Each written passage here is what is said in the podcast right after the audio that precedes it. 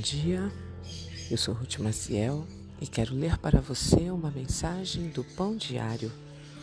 Hoje é dia 8 de novembro e o título da mensagem é Pais e Filhos.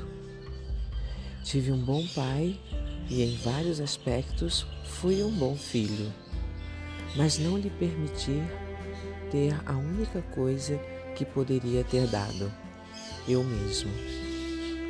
Ele era um homem quieto e eu silencioso. Muitas vezes trabalhávamos horas lado a lado, sem dizer uma palavra sequer. Ele nunca perguntou e jamais conversamos sobre os meus sonhos, desejos mais profundos, esperanças e medos. Mas, ainda em tempo, despertei dessa taciturnidade. Talvez essa percepção de mudança ocorreu quando meu primeiro filho nasceu, ou quando um a um meus filhos saíram de casa. Hoje eu gostaria de ter sido mais filho do que fui para o meu pai. Penso em tudo o que poderia ter dito a ele e em todas as coisas que ele poderia ter me dito.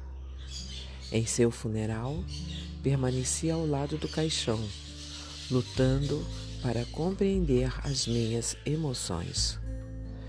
É tarde demais, certo?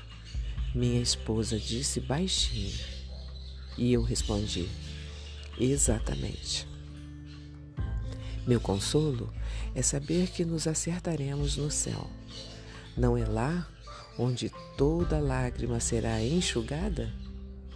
Para quem crê em Jesus, a morte não é o fim das afeições, mas o início de uma vida eterna sem desentendimentos.